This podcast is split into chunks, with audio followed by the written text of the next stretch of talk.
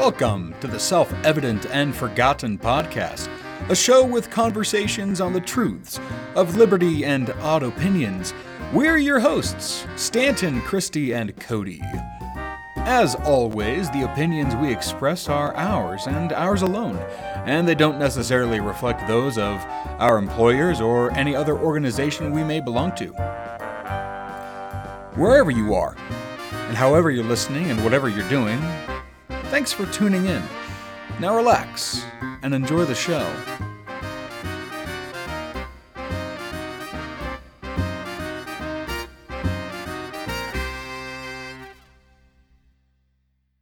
Hello, everybody, and welcome to Self Evident and Forgotten. We are your hosts, Stanton, Christy, and Cody.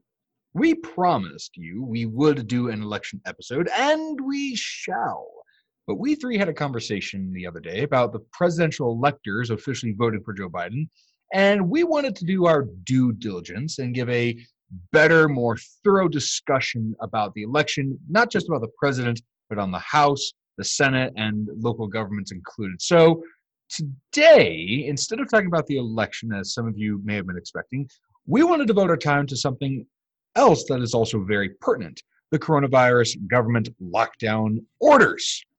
But first, as always, the random question of the episode. Christy and Cody, what is your favorite board game to play? And I want to differentiate this. Your favorite board game to play with your friends and your and, and your regulars, and the ones that you play with family, because I know that they're often different.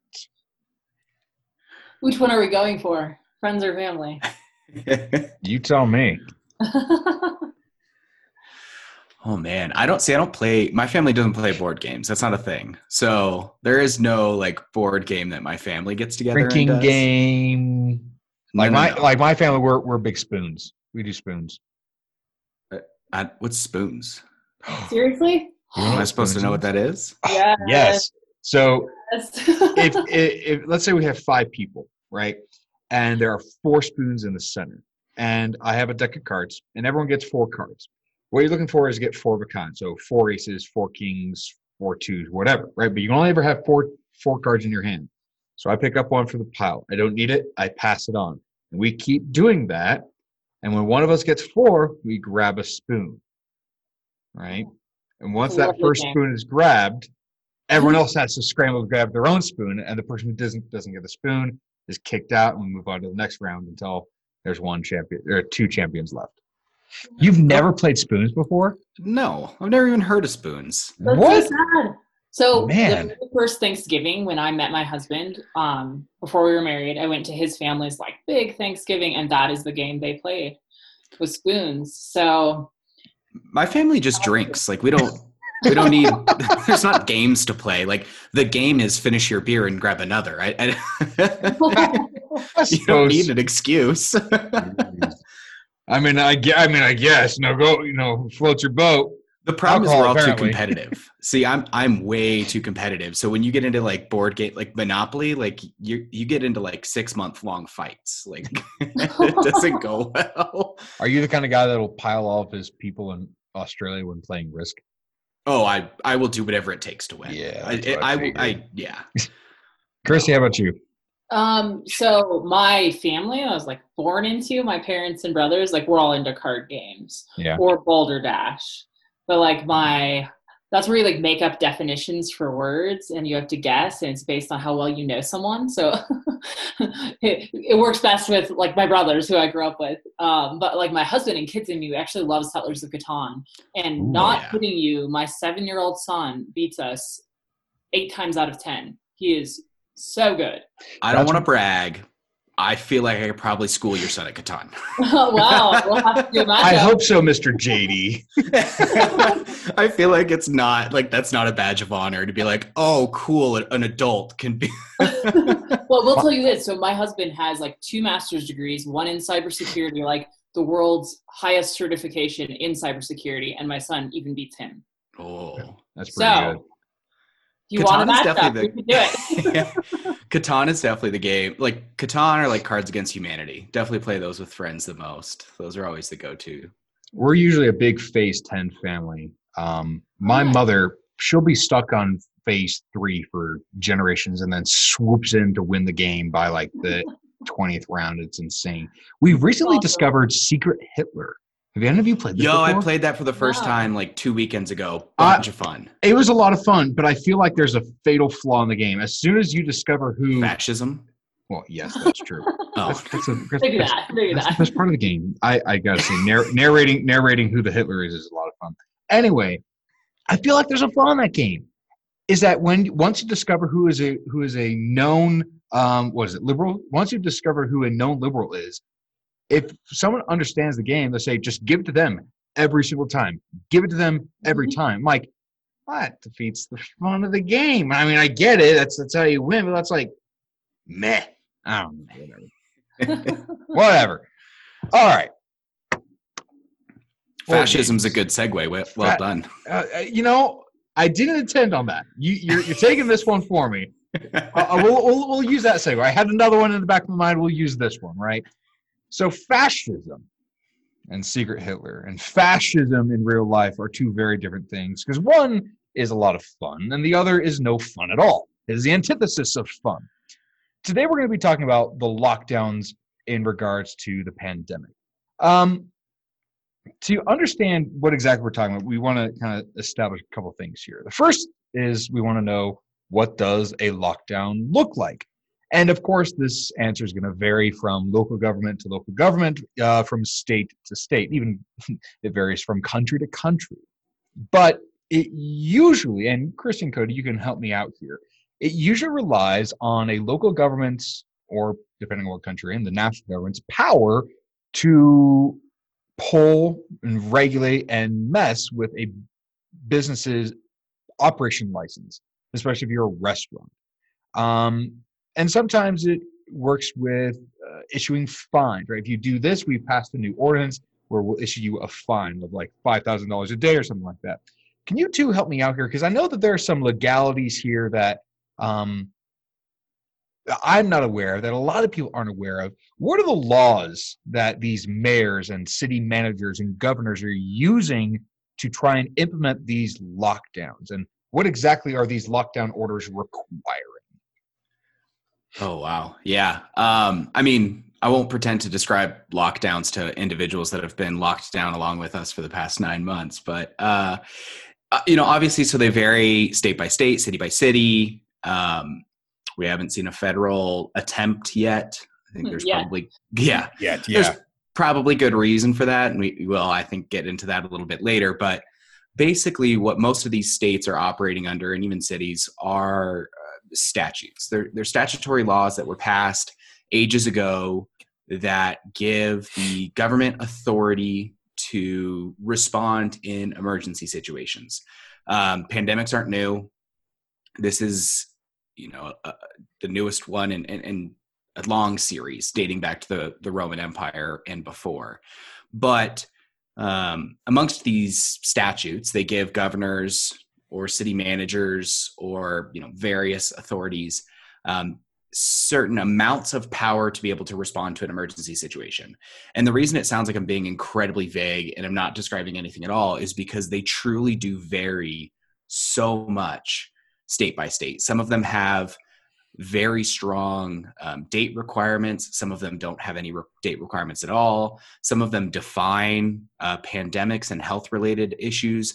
Others have much more vague language. So it really does depend based on your city, your state. Hell, I know we have some international uh, listeners, your country, what uh, the government is able to do in response. When Well, that, that's really true, and I think the vagueness and the d- great disparity in the laws is what makes you know a difference even around the United States. I was just talking to someone who whose friend is in Georgia right now, actually working on the Senate elections down there, and like no one in Georgia is wearing masks, and not in Alabama either. Like it's completely open, everything's free and open. And it's not really because they have any less cases of COVID than we do here in Colorado or other states you could point out in the United States, but their government laws are just different or from my perspective whatever laws you have or don't have a lot of it also rests on the propensity of the person in charge be that the mayor the set of county commissioners or the governor to take as much power as they want to presume the laws give them uh, and they can always fall back on like the 10th Amendment um, police powers to say this is necessary for the health and safety. And you know, and I imagine we'll get into this later, but thankfully, some courts, even today, uh, San Diego court actually began to push back on some of that, um, even unrelated to houses of worship. We've seen some pushback from courts on that that people are probably well aware of, but they started actually pushing back on the government's restricting restaurants today. Which is hold on, you're burying the lead here though, because the San Diego court order was for two strip clubs. but but but but the, you would have to point that out. But um, I do have students that listen to this podcast. By the way, I do have students. hey man, doesn't and gotta earn a living. Places. But um, you're correct. And what what I thought was interesting though is what the county did is they saw the court order that yes did apply to two strip clubs specifically and they said well they'd been able to keep their customers safe. And then the county realized oh shoot restaurants can make the exact same argument. And so the county pulled back and said okay we're going to lift all restrictions on restaurants now too because there's really no difference in ability to protect customers until the court can clarify their order. So that might be the first court in the nation that's specifically looked at a strip club and said they can definitely keep their patrons safe very odd. Yes. uh, I'm actually so I'm actually from San Diego, and and San Diego's been fighting this a lot, and so that's why it's really interesting for them. People don't people don't know, or or some people might not be aware that um, San Diego County tends to be a little bit more conservative. Uh, it's the most conservative of the big three cities. A um, lot of military, a lot of retirees, so it does tend to be a little bit more conservative. But they've been handling um, the situation a lot better than other cities and, and the mayor has repeatedly fought to reopen. So i'm not necessarily surprised that they've they've pushed that through but um, stan one of the things that you're kind of getting at is is how what's the hook here? How do they get involved? So it's not just these emergency power statutes. When you get into like restaurants and when you get into bars you start talking about licensing. Um, and that's really where people get nervous.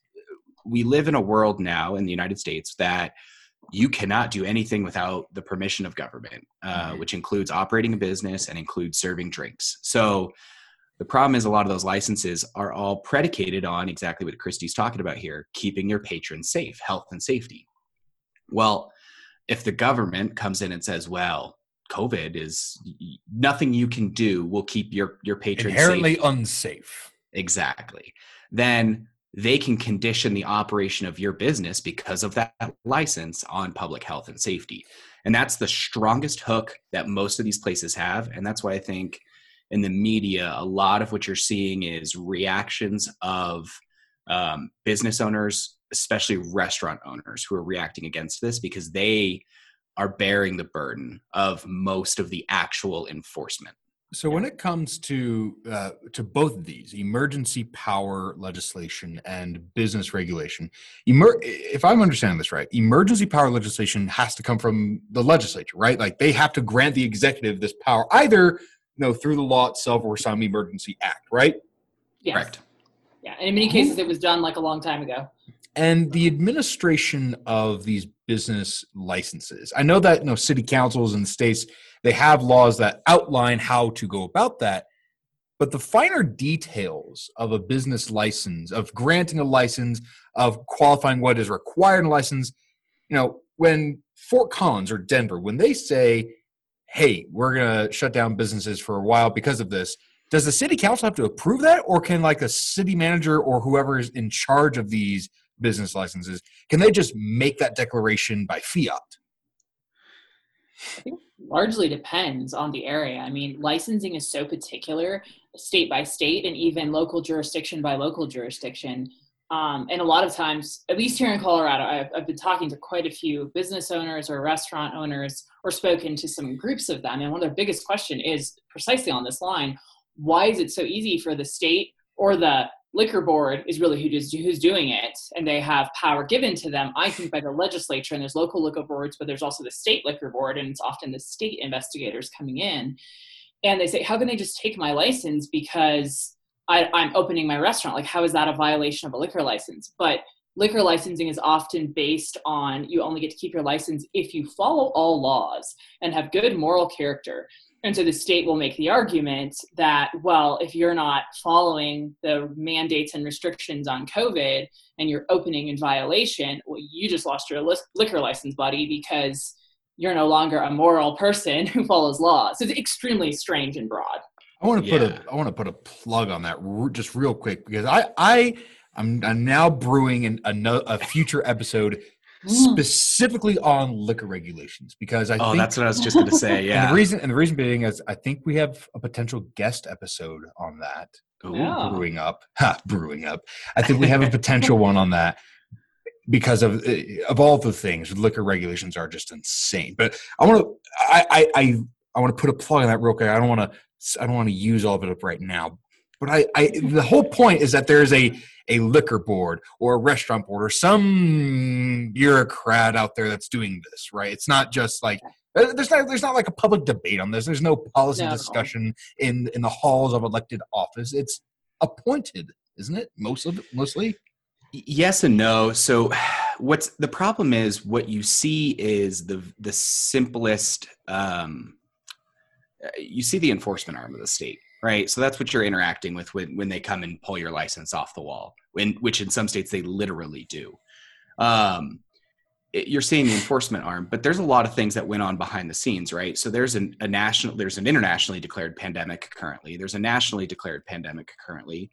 Just a i i want to say every state has declared a, a pandemic although I, I, there may be one or two holdouts i'm not not sure South Dakota. I was gonna say uh, South Dakota is literally the one that popped into my head of like I, I don't know if she's she's pulled the trigger on that one yet, but so you've got all of that right. Each state has a a governor that's issued an order, uh, you know, even in um, Georgia, right? So they don't have a they don't have a statewide mask mandate, but Governor Kemp has still issued orders related to it. The state health authority has still issued orders where they made findings of fact. So there's a what you're seeing is the enforcement arm. You're, you're seeing the person that comes out, but what you're not seeing is all of those those wheels of of government and bureaucracy have already turned and have pointed everything in the direction of, you know, enforcement against restaurants, enforcement against liquor licenses, enforcement against um, uh, businesses, gyms, churches, whatever you want. But the everything has turned to make that possible. So um, it seems relatively easy because everything moved rather quickly, and and we went from being able to walk outside and hug a friend while at a concert to now you know being stuck in your home for 14 days in some places. So it it felt easy. Uh, liberty kind of got erased pretty quickly but there were a lot of government mechanisms that turned in order to allow enforcement agents to be able to to do these things These mechanisms turned more or less out of public view.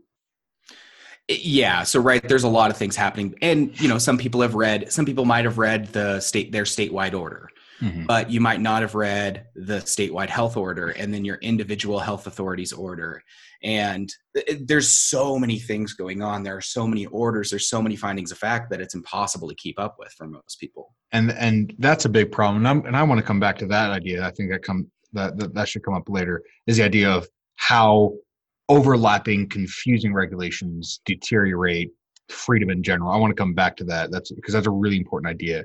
I do want to discuss just very briefly: is there a general difference legality wise between these lockdowns, like businesses have to shut down, churches have to close, et cetera, et cetera, and mask mandates? Is there a legality difference between the two?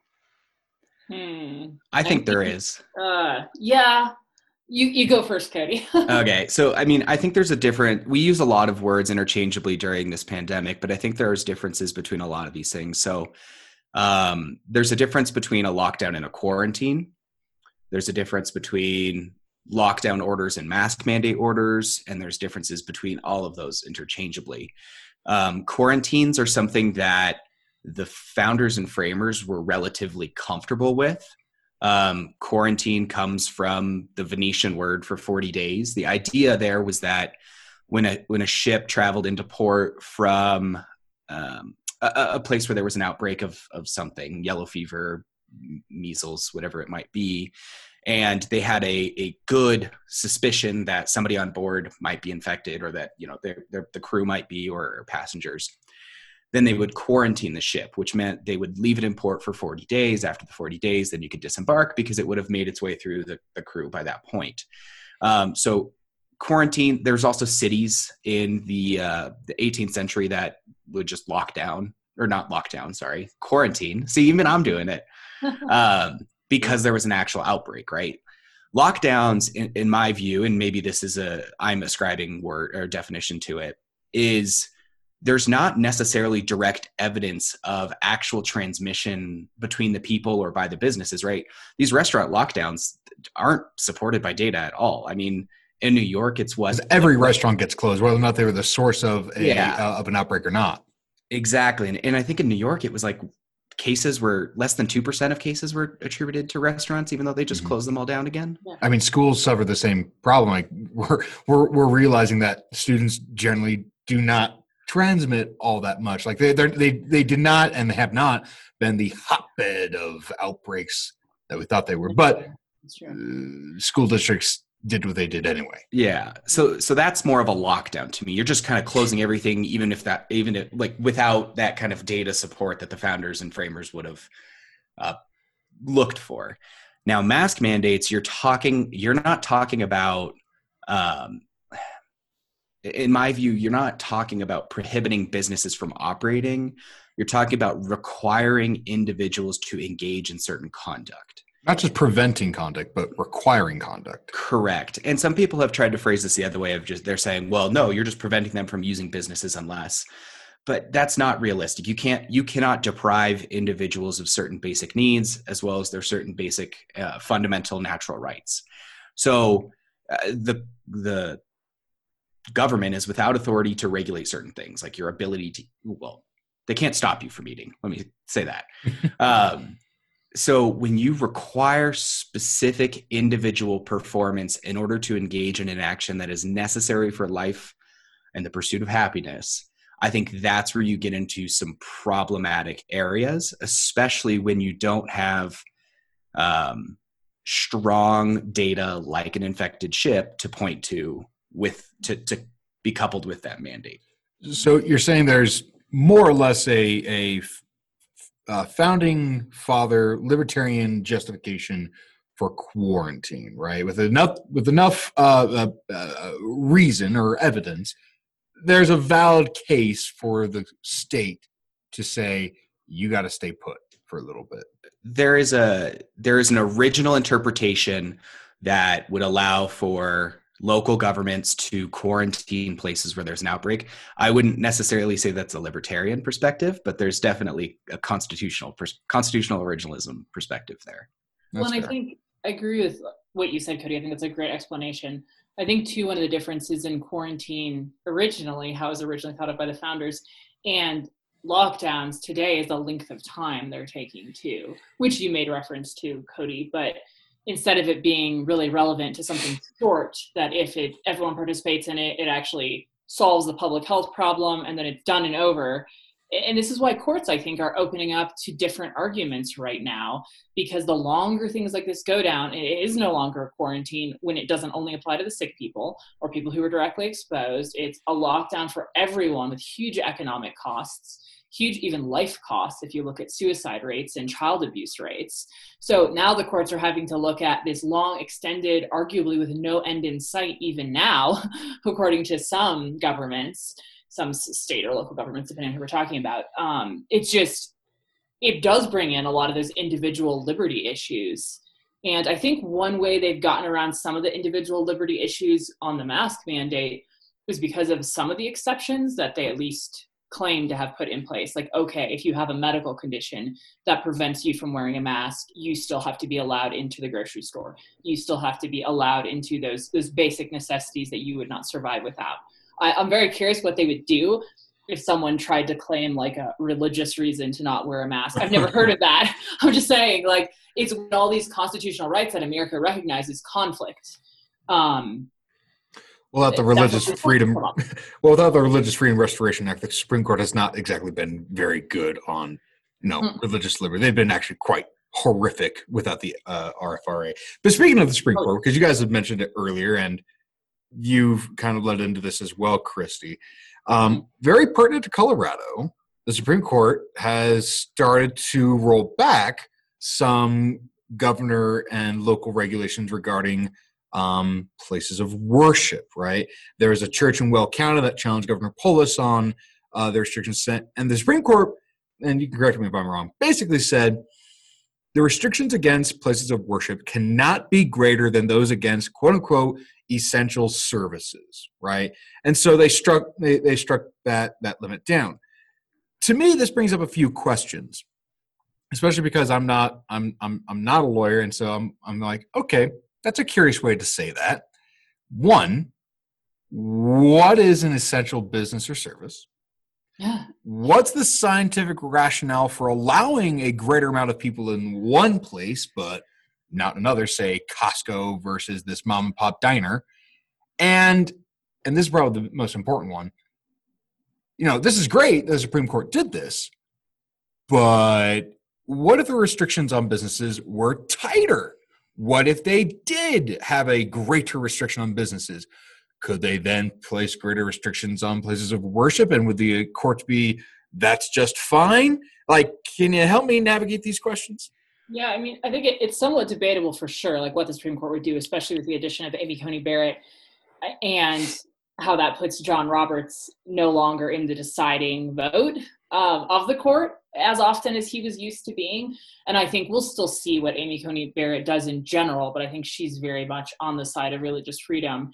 And yet, a lot of the originalists on the court still make very narrow decisions and will often only make the decision they're being asked to make. Right. And so, if the question presented to them was, and this is how a lot of the church cases were framed, churches are being restricted more than what these states are calling essential businesses or essential services. How can the state restrict us? And we as a church we directly have the freedom of religion um, directly right there in the first amendment. So how can you give costco a freedom that you're not giving to a church?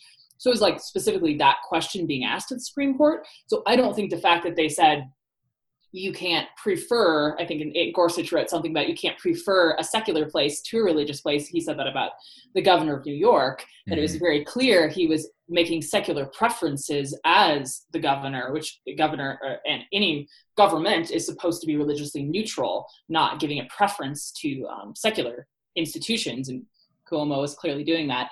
So I think they're just addressing the narrow issue brought to them, but I don't think that necessarily gives us a window into how far they might go if the government's tried something else. I think that would be yet another case. You know, that's a fair that's a fair question. If you like restricted judges, then that's no, that's that's the best you could hope for, right? You wouldn't want them to go any farther out of principle. Cases and controversies. you know, yeah. gosh darn it. But that still doesn't answer my other question. And this is something the court probably doesn't address and they probably will never address, and this is something that we as free sovereign citizens have to address essential businesses. Um, what exactly does that mean, and why is it a term being used? So, here's the when you're taught. So, I have to get to like multiple levels here, right? So, what we're talking about now is the things that courts are going to care about. Now, uh, it's been a few years since the Constitution was drafted and ratified. Uh, we've strayed a little bit potentially. Just just, just, a, touch. Just a tad lad. Yeah. So we're not necessarily talking anymore about what uh, would have been the original constitutional structure right? I mean i'm not sure you could have had businesses license business licenses like you did under the original constitutional structure. So so we've strayed. Mm, um i'll push on that but we'll get to that. Well i said to the extent we currently do. Uh-huh. well we'll get there. We'll get there. All right. Um so when you're talking about what the courts are going to care about with essential, what the courts are going to care about most are those things that offer services or um, products that are deemed to be fundamental uh, rights to the Constitution or protected by the Constitution or granted by the Constitution. So the only exception that you're going to get there is kind of criminal speedy trial because they've just suspended those left, right, and center. So there's people sitting in prison that probably shouldn't be sitting in prison anymore, but or jail. But anyways, um, when you're talking about uh, religious institutions, when you're talking about uh, Second Amendment issues, firearms, when you're talking about certain due process requirements. Those are where you're going to get the court interested in what constitutes essential. If you've got a church that's completely closed down and other things are open, if you've got it so that individuals uh, can no longer purchase firearms in any way, shape, or form, that's where the court's going to weigh in on essential. Now, the other key to this inquiry is going to be equal protection, is going to be, or disparate treatment. Mm-hmm. Is a state or is a government treating one group of individuals or one type very different than similarly situated individuals? So, this is where you get into this difference with churches. The court is not going to like you saying you can have a 50% capacity in Costco, but only a 25% capacity in a church. That's a problem because you the, the state needs to demonstrate why it's playing picking favorites there. This is also going to be problematic when you start talking about uh, changes in occupancy limits between similarly situated restaurants. So, if for some reason, and I have not seen this, this is me using a ridiculous example. If for some reason they came out and said, look, we've got some data that says Mexican restaurants have, have demonstrated a larger spread than Italian places. So Mexican restaurants, 25% capacity, Italian places, 50% capacity. That's going to be something where the court's going to weigh in and go, yeah, that's not going to work for us. even with the even with the scientific, they would have to they would have to demonstrate a significant amount of science in that case because the burden is going to be a, very high against them. Because this is where we're getting the compelling government interest tests yeah. and strict scrutiny and so on and so Correct. forth. Yeah. So the the presumption is going to be against the government in that context. In the other context, when it's an equally applicable law to all types of businesses and so on and so forth, that's when the court's going to defer to the government the most. And when you have the person that's in charge of making health decisions walk into the courtroom and say, Hey, I was either elected or appointed to determine the health issues in this state, and I'm saying that this is a health issue, the court's going to defer to the, the government in that context. So if I'm a crafty governor or a crafty health officer, um, no, and I no, I have this legal background. I'm going to craft it in such a way that okay, I want to make sure I reduce the spread and this by this factor, and in order to avoid uh, the court shutting me down, I'm going to do this average, you know, 28.3% across the board, restaurants, businesses, uh, bowling alleys, churches, etc and it's going to be equally applied. That way, I avoid the 14th Amendment problem, I avoid the First, Second Amendment problem, and I avoid all that other stuff. If I'm crafty, that's that's what I could do. Is that what you're saying? And the court would be like, yeah, yeah, go ahead. Yeah, that's probably the easiest. If you walked in um, and just said, hey, everything's at a 25% capacity in state, you're probably have one of the stronger orders when you walk into court. And the only way to, you know, the only reason that a governor or health officer would not do that would purely be by public outrage, more or less. Yeah, and so what they're doing is they're trying to justify some of the orders as well as saying that they're following science and saying that they're trying to to do uh, to impact people's lives as little as possible while also slowing the spread as much as possible. That's why they're they're closing movie theaters and bowling alleys completely and having grocery stores open to 50% because it's pretty hard to go into court and, and argue that you have a a constitutionally or statutorily protected right to go bowling. yeah, the other thing, I think actually some of the recent orders in Colorado are a pretty good example of the disparate treatment that Cody's talking about. And that if you were, I guess, not a smart public official, you would make these kind of orders. Um, to your point, Stanton, like it's in Colorado, if you examine the public health order that was most recently amended, I think last Monday, it is to me very odd how disparate it is and why they would even do this because it's so obvious that they're treating different places different. So here's an example. It was originally where if your county was in the red level, which is very dangerous level according to the government, restaurants had to be closed to all indoor dining. Restaurants, bars, taverns, no one could go inside. I mean, takeout delivery only. But it applied across the board to the kind of places you're talking about, Cody, like the movie theaters, the bowling alleys, museums, aquariums, all those kind of places. They were equally treated as restaurants originally. But last Monday, the state of Colorado decided to alter that and decide that some educational institutions, and they specifically named museums, aquariums, and zoos, when the county is in red level, can now have a 25% indoor capacity while still forcing restaurants and all these other places to allow no one inside And um, one of the state legislators I talked to, he's like, "Well, did you know the museums and aquariums and zoos have a really good lobbyist at the state capitol?" He's like, "That's how they got that exception." But honest whether whether that's you know exactly what happened or not the thing is those are the kind of examples that courts will look at in public health orders and say what's a scientific basis like the state of colorado has been saying well the reason we're not allowing indoor dining in restaurants is because when people gather in the same air for more than 15 minutes the virus spreads like clearly they don't look at lines in costco but besides that point um, museums, aquariums, and zoos, like people stay longer there than they do in restaurants. I know I do when I take my kids. Like we spend far more time in the museum. So the state is kind of defying its own reasoning by suddenly allowing a 25% capacity for those places, but still saying, how dare you sit down and have dinner at a restaurant? That's still banned and scientifically dangerous. They're going to mess themselves up this is probably the the and, and I'll bring this topic back up. This has probably been the most frustrating aspect about the lockdown uh, shenanigans is is two things. One is graft. The idea that if I know someone, if I've got a lobbyist, or if I have my uh, in with the mayor or with the governor, uh, I can get my industry, or even my specific business, to be exempted for X, Y, or Z reason, right? And there's no, there's nothing that my competitors or anyone else who's even not my competitor can really do about it. That's really what frustrates me. But perhaps what gets me even more. And this uh, this is directly pertinent. So I um so I, I direct uh, my my school's high school play, um, and we had this weird order.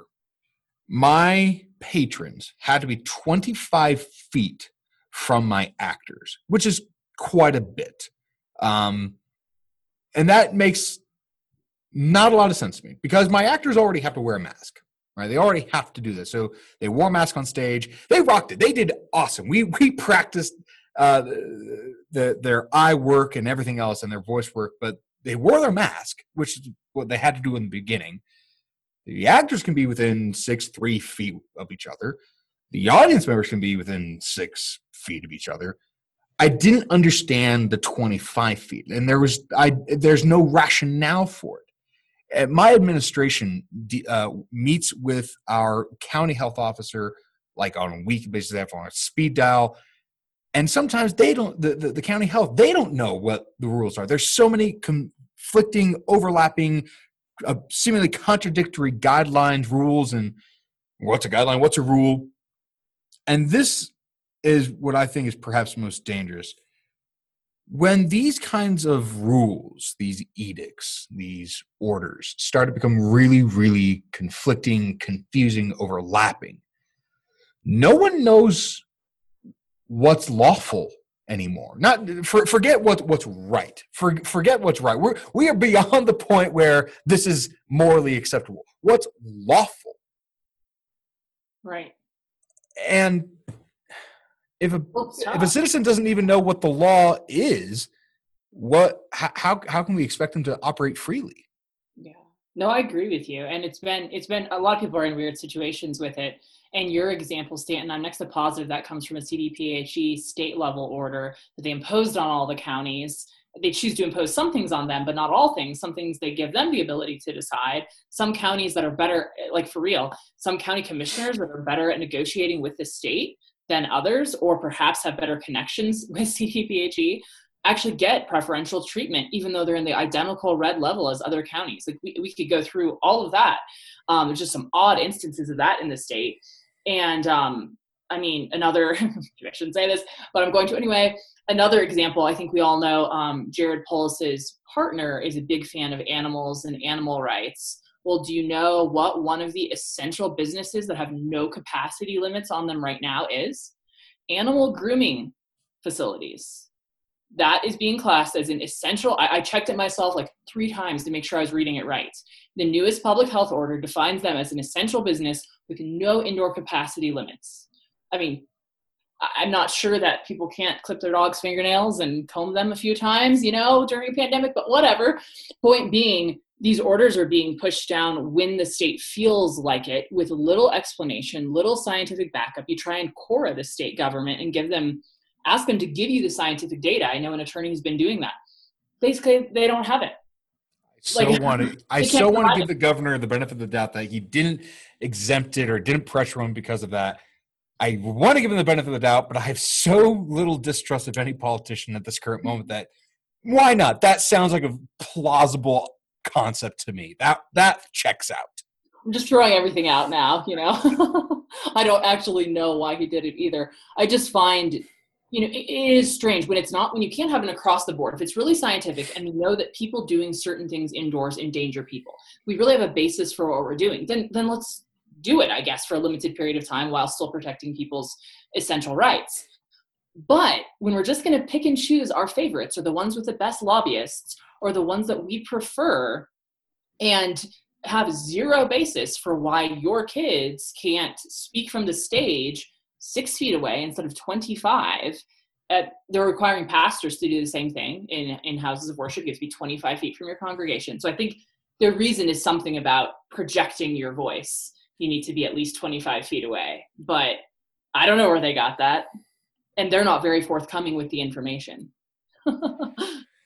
All right, so for me, ahead, the, the biggest thing is just so.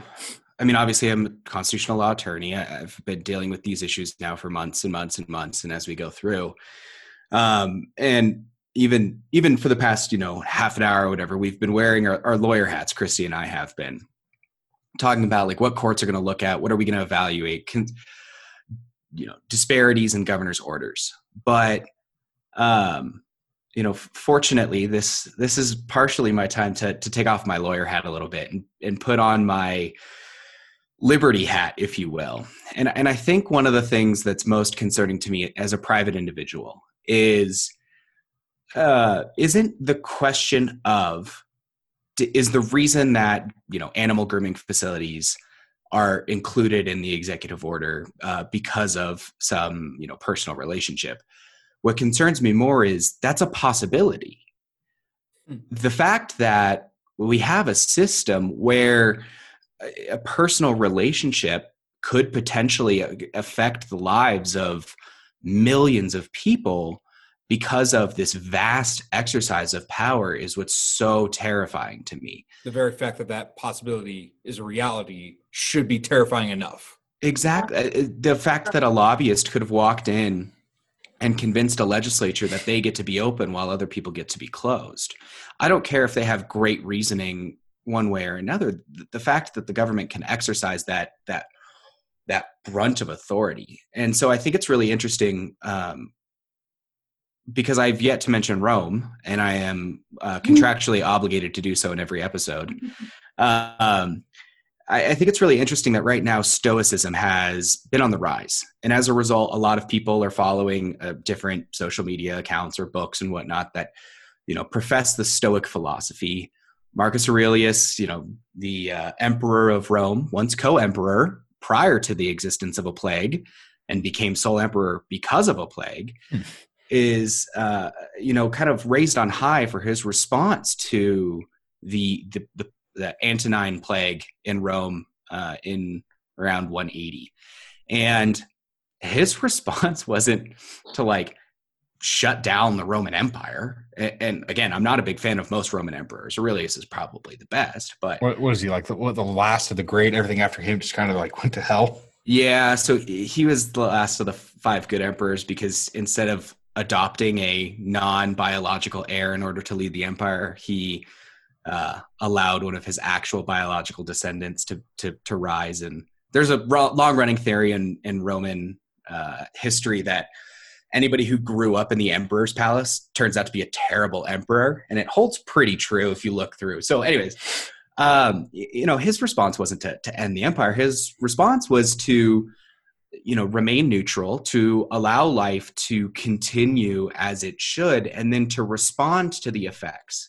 Now, obviously, science is a little bit different now. Travel's a little bit different now. I understand that, but you know, he was hailed for his response to the Roman plague, which um, lasted for years, and he did so by continuing to ensure that people were able to engage in their life, but also by responding to where the empire was hit the hardest, and by finding creative solutions to address that. So, in cities and towns where individuals were careful and the plague swept through and and they you know there were severe losses, uh, Aurelius would relocate individuals who were you know seeking to to move into the empire, basically refugees or immigrants, uh, and would allow them to to move into these towns that that had a severely decreased population. So he responded, and he responded by drafting people in, or by allowing people to enter into the military who wouldn't have otherwise been allowed to enter into in order to fill out the ranks.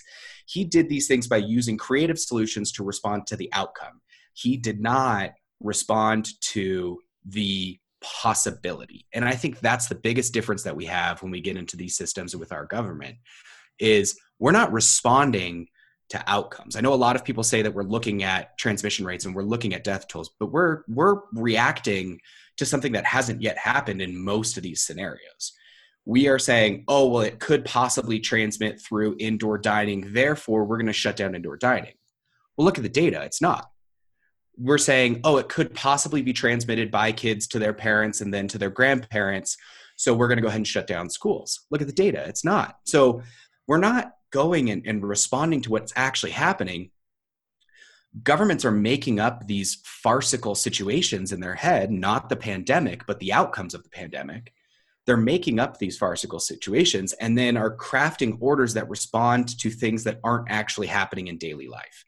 And when you have government that is able to prematurely restrict and prematurely, um, you know, alter your daily life that's when i get most concerned. And then when you start talking about you know what's the influence there and, and where is the where are those factors coming from on that broad power then it gets even more concerning. You we had mentioned at the beginning that there really isn't a lot of federal level mandates. Like the closest we had was uh, what was the department of housing and urban development uh, preventing landlords from collecting rent or something like that but really we don't really have anything and that broadly comes down to the fact that Congress simply doesn't have the authority to issue that kind of legislation and issue that authority to the bureaucracy. And yet, and if you'll remember, in the early episode, when we asked what was the most dangerous amendment in the Constitution, and I said it was the 10th Amendment. Remember when I said that? Because I feel pretty right right about now. The 10th Amendment protects the states from the government trying to seize their power, right? So it says any power not delegated to the federal government shall be reserved for the state right? Reserved powers. Well reserved powers is just a sneaky word for police powers. Because no we ask no I, I ask you what's the legal authority for a locking what's the legal thing? We talk about liquor boards talk about all this and that's all terrifying but why do states even have the power to have liquor boards, to have business licenses, to have all this stuff? And it comes to the fact that the Constitution and nothing else prohibits it. We don't prohibit state and local governments from doing this unless the people of those states have prohibited their state government from doing it in the first place. Which brings me back to my point. The 10th Amendment sanctions these powers, and there's nothing Congress can do about it. And this is what I'm getting at. Police powers, the ability of the state and local governments to regulate your health, your wealth, and and and um, and your joy, your entertainment. That kind of power has been with the state and local governments forever, since before the Constitution uh, arguably since even even the days before before the Revolutionary War. Those powers have been there forever, and this raises a really important question to me. Two questions: Where on earth did we get this idea that this is an okay thing to have? right how how did we how do we have a society where patrick henry is alive this is the federal government should have that power yeah, but yeah, sure, the states can have that power. And then the next question is, what do we do about it? well, I mean, I think I think part of the reason is that when people in the founding fathers or look at any society in history that basically has come together and said, yes, we agree that we want to be governed collectively together. We don't want to just run around and each make our own rules. Who cares if they if my rules hurt you or your rules hurt me? Or his rules for my kid like we don't care we'll live our own lives. Like that's obviously been a disaster anywhere that's been tried because people are not good at restraining themselves. However um, you know, and that's I think what draws people to say yes, we want some sort of collective government that op- that lays some basic groundwork for how we all have to operate, and and we the founding fathers actively agreed to participate in this collective agreement together. They could have split apart, and each state could have been its own nation, but they thought, you know, of course, the collective agreement was better for everyone, and, and they ended up being right. And I think at the time, though, Cody, I see your face. Uh, at the time, they you know, they trusted the state governments perhaps more than they would have had they seen them today. They were so used to small local governments with small populations, uh, state governments who operated perhaps more like boards of county commissioners in the number of population centers that they oversaw.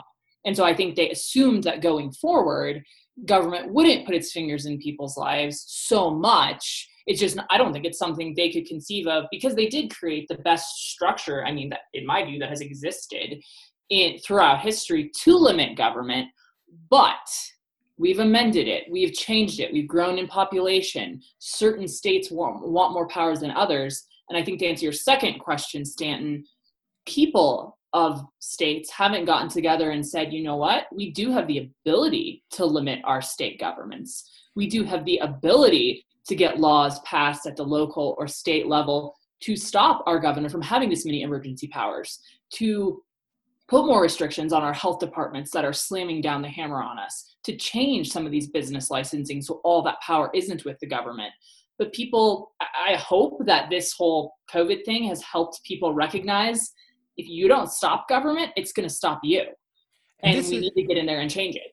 And this is something that, you know, the, the, the fighting libertarian spirit of America has certainly deteriorated in the past 230 years since, know, since Patrick Henry, since Thomas Jefferson, since all those greats. But something that uh, a, a, friend of mine remarked to me the other day, um, you know, these these local health coordinators and officers, right? Some very good people who are doing their best to do their job, right? Who are enforcing these orders, right? Shutting down restaurants and doing all that you know, they some of them can be blamed. Some of them are directly involved in making this policies. Others are just doing their job, and I can appreciate that. And I'm going to say something a little bit off. So I want everyone to you know just be patient. I will explain myself. So just be just those of you listening, just wait. I will explain. In the 1770s, leading up, and even before, leading up to the Revolutionary War, uh, King George III and Parliament started issuing all of these laws, Stamp Act, and so on and so forth. And in retaliation to these, eh, relatively speaking, these these not so invasive laws, because these laws that Parliament passed were not all that invasive. Some were, but really they were actually quite mild to today's standards. They reacted harshly right? Eventually, war, right? We eventually just said, yeah, we're, we're done, war. But before war, the tax collectors of King George, we didn't just say, ah, they're doing their job, leave them alone. They got tarred and feathered. Now, people like John Adams, a very kind man, a very a man who no grumpy but kind man who believed in justice and the rule of law. He saw this as a colossal problem. Like this should not be happening my fellow Americans, my colonials, please do not do this. This is the wrong way to do it. But he eventually was one that advocated the hardest for outright war, right? Granted, rules of war, not tarring and feathering civil servants. The point I'm not I'm trying to make is not that I'm not saying that we Americans should go out and tar and feather people. That's not what I'm saying. I, I I'm of the same opinion as John Adams. Let's not do that.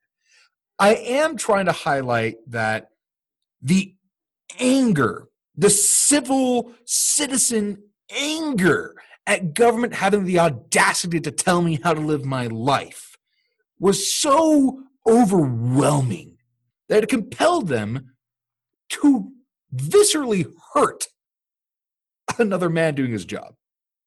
I don't want us to hurt others, but it would be nice to see a little bit of that anger to say, this sucks and I don't want this to happen anymore.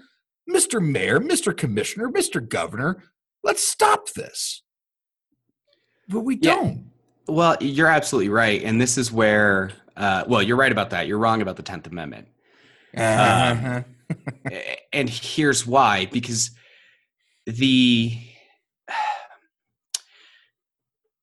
you're either wrong about the Tenth Amendment or you're an anarcho-libertarian. You got to you got to pick, uh, because if there is going to be a police power, if there if government will exercise any form of police power that is better suited to the state than to the fed because the state is more able to respond to individual local concern than the fed is. Now that should be even further dropped down to the sheriff i mean I, that's why constitutional sheriff is probably the the best exercise of that authority. It's an elected individual that is elected uh, pursuant to the state constitution generally in order to uphold the laws of the state and the county, but also to defend individuals uh, uh, individuals' rights. And because they're a constitutionally elected officer, they don't answer to the legislature, but they answer to the people. And if they suck, then they won't be reelected, or in many states, they can be ousted. So, if there is going to be a police power that is exercised by a government in the United States, it should be in the state. And in my view, it would be best placed into a constitutional sheriff uh, for each county district however you want to divide it. Now you're also right in your second point is that people should be looking to their state constitutions and saying oh how do we respond to this? How has the government gotten this much power? Uh, the problem isn't that necessarily the problem isn't that the state has the ability to exercise s- these authorities it's that the state is exercising this authority in this context there are certain things that the state probably shouldn't be able to do in a lot of these cases, but it's been 200 years, 100 years, depending on when your state entered into the union. Um, and much like the federal constitution, the states have strayed from their constitutions. Or in some states, they've been, it's fairly easy to amend, and they've amended a lot of protections out of them, or they've amended a lot of protect or powers into them. So, I, the the problem isn't just police power as the broad kind of construct. Courts are a little bit too deferential to state police power. That's a problem.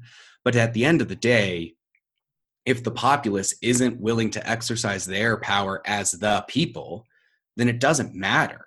It doesn't matter what the constitutional protections are, it doesn't matter what the balance of power is. If people aren't willing to exercise their power as the people, then you get these situations these uh, emergency statutes and everything, right? I mean, they were all put into place by legislatures that were elected by people. So if you want to fix what the government can do in response to a pandemic, you need your representative to propose an amendment to the Emergency Powers Act in your state.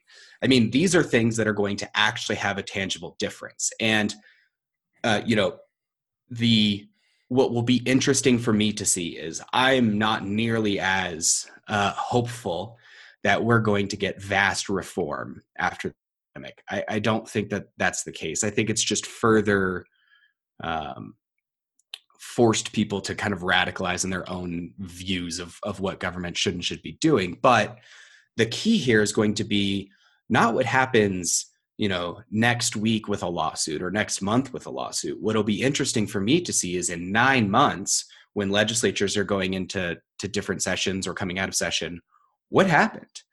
What did legis- what did the legislators propose? What are legislatures looking at in order to reform some of these powers? And that's the only thing that's going to create any form of true lasting change here. I mean court orders are helpful and they will extend in the the church cases and they'll extend in the second amendment cases and you'll see protections in those places most likely.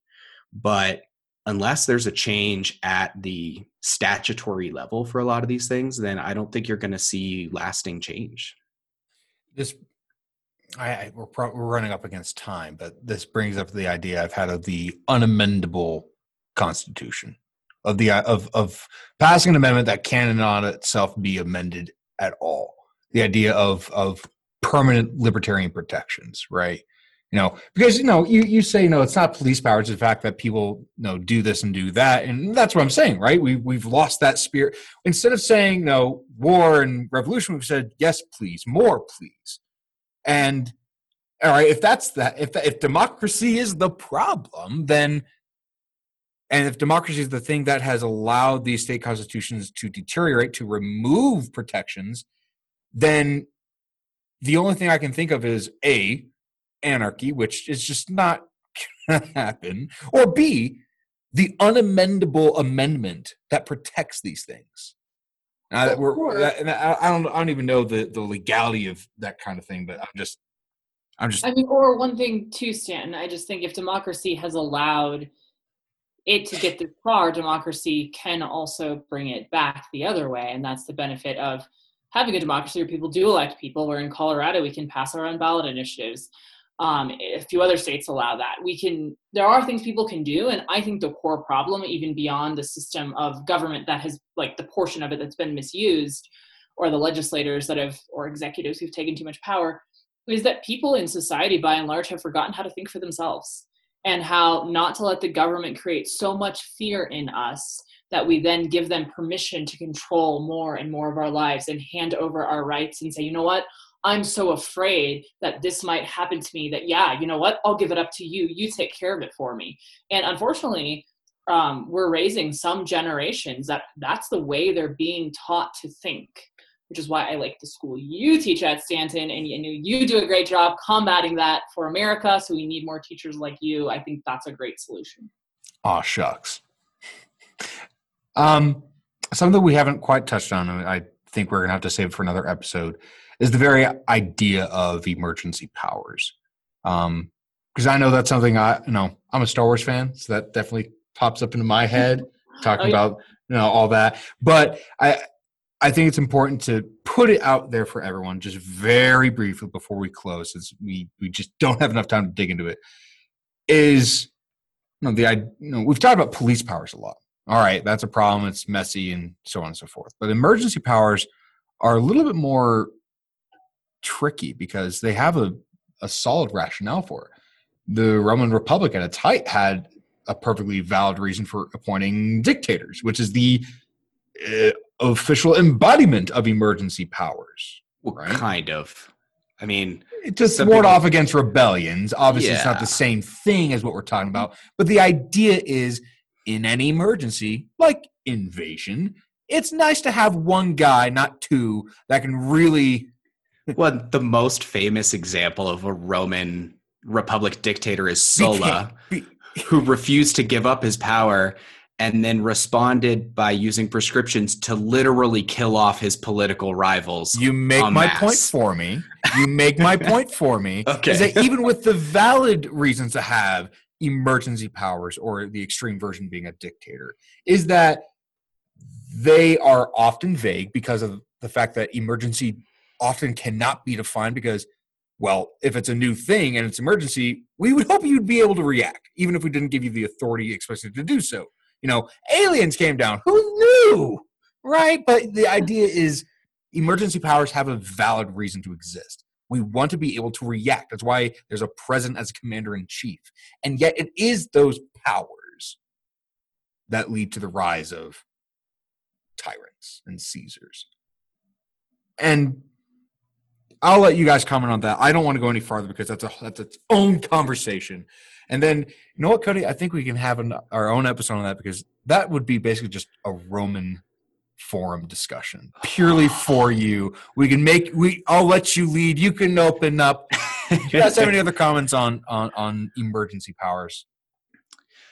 Uh, no, I mean, I usually, I feel like the last few episodes, I've I've been struck with inspiration at like the forty-five minute mark, and then have been able to come up with this like fantastic, in my view, probably not in others, uh, like summary of how I view the issue, and um, you know, maybe it's you know appropriate for this topic or episode or, or whatnot, or maybe it's just because we close we're closing it on Christmas, and, and my brain is slowly deteriorating, uh, but you know i just don't i don't think that there's a good wrap up to this question. Um i, I think that there are this the lockdowns are the product of 250 years of straying away from constitutional protect, protections and of the degradation of individual rights but more importantly individual responsibility uh, and this is what Christy was talking about. So I think it's just this kind of culmination of when people don't want to take responsibility for their own own rights and their own well being, and and push that away from them and then trust government to do that, you you get a situation like we're in today. And this is very different from the situation of of other pandemics and whatnot. So I don't I don't think I have a really good wrap up for this episode. I, I don't think I've got the like go out and educate the youth and you know be merry and here's the happy time. I, I think my kind of final thought is just you know that we truly do need to remain vigilant when we're talking about these individual rights and, and freedoms and we need to find a way to ensure that we do not continue to allow government additional authority over our lives mm. Yeah. No, I think you're absolutely right. And I'll just, I always see, I'm the type of person, I see silver linings everywhere. And I very much believe in hope and that it always exists and it's always real. You are And the I optimist of the three. Yes, yes. I think going into the Christmas season, well, Christmas itself, we've been in the season for a while, we know that the light shines in the world even in the darkest times. And I think no matter how dark this year and this lockdown and all the things have been for people, and some people have certainly suffered more than others, we know that there is always light to come. There is always something better over the horizon, and we can fight for it. We can stand up for it. We can stop just saying, yes, take it from me to the government. We can take more responsibility. We can teach our children to stand up and we can be the voice that speaks out and draws other people to speak out too. And I think if we commit ourselves to doing that and believe that it can make a difference, we'll, I think we'll be surprised at how much of a difference it can make. When we hit the end of our lives, Cody, I think you'll agree with me. One day. I mean, that's such a better quote because the only quote that popped into my head, especially when Stanton was talking, was "So this is how liberty dies with thunderous There's applause." applause. I tell you, that will be its own episode. I promise you. You have you have a, a whole actual Senate ready to go. Anyway, ladies and gentlemen, we have talked about the difference between lockdowns and quarantines and mask orders. We've looked at their legal basis. We've looked at le- uh, recent Supreme Court rationales and their and their limited scope. We have discussed the idea of political graft, of the very possibility that if a lobbyist can get this exemption, that that's a terrifying concept. We've looked at the really tricky problem of police fa- uh, police powers that you know they exist, but they could be kept in check if a free people exercise their sovereignty and decided, you know what, we're not going to take this anymore. But that's not what's been happening. We've talked about how we've gone from tar and feathers to yes, please, more please. Please don't tar and feather anyone. I will put that disclaimer out once more. And we have discussed this idea of personal responsibility and hope. That there is hope that with this democratic process in our republic, we could save ourselves from ourselves. And with that, oh, oh, and we came up with potentially two new episodes one on liquor licenses and one on emergency powers. I think that's been a good episode. A little longer, but you know, it's been all right. We don't know what we're going to be talking about next time, but we know it will be self evident and it will likely be forgotten. Uh, do please find us on Twitter and Instagram at SCF underscore pod, as well as Facebook. And you can listen to us on multiple different streaming services, including Apple Podcasts and on Spotify. We likely won't have an episode until after the holidays. So, Merry Christmas, Happy New Year, and all the other holidays you may or may not celebrate. If in that case, have a good day. And with that, we'll see you next time.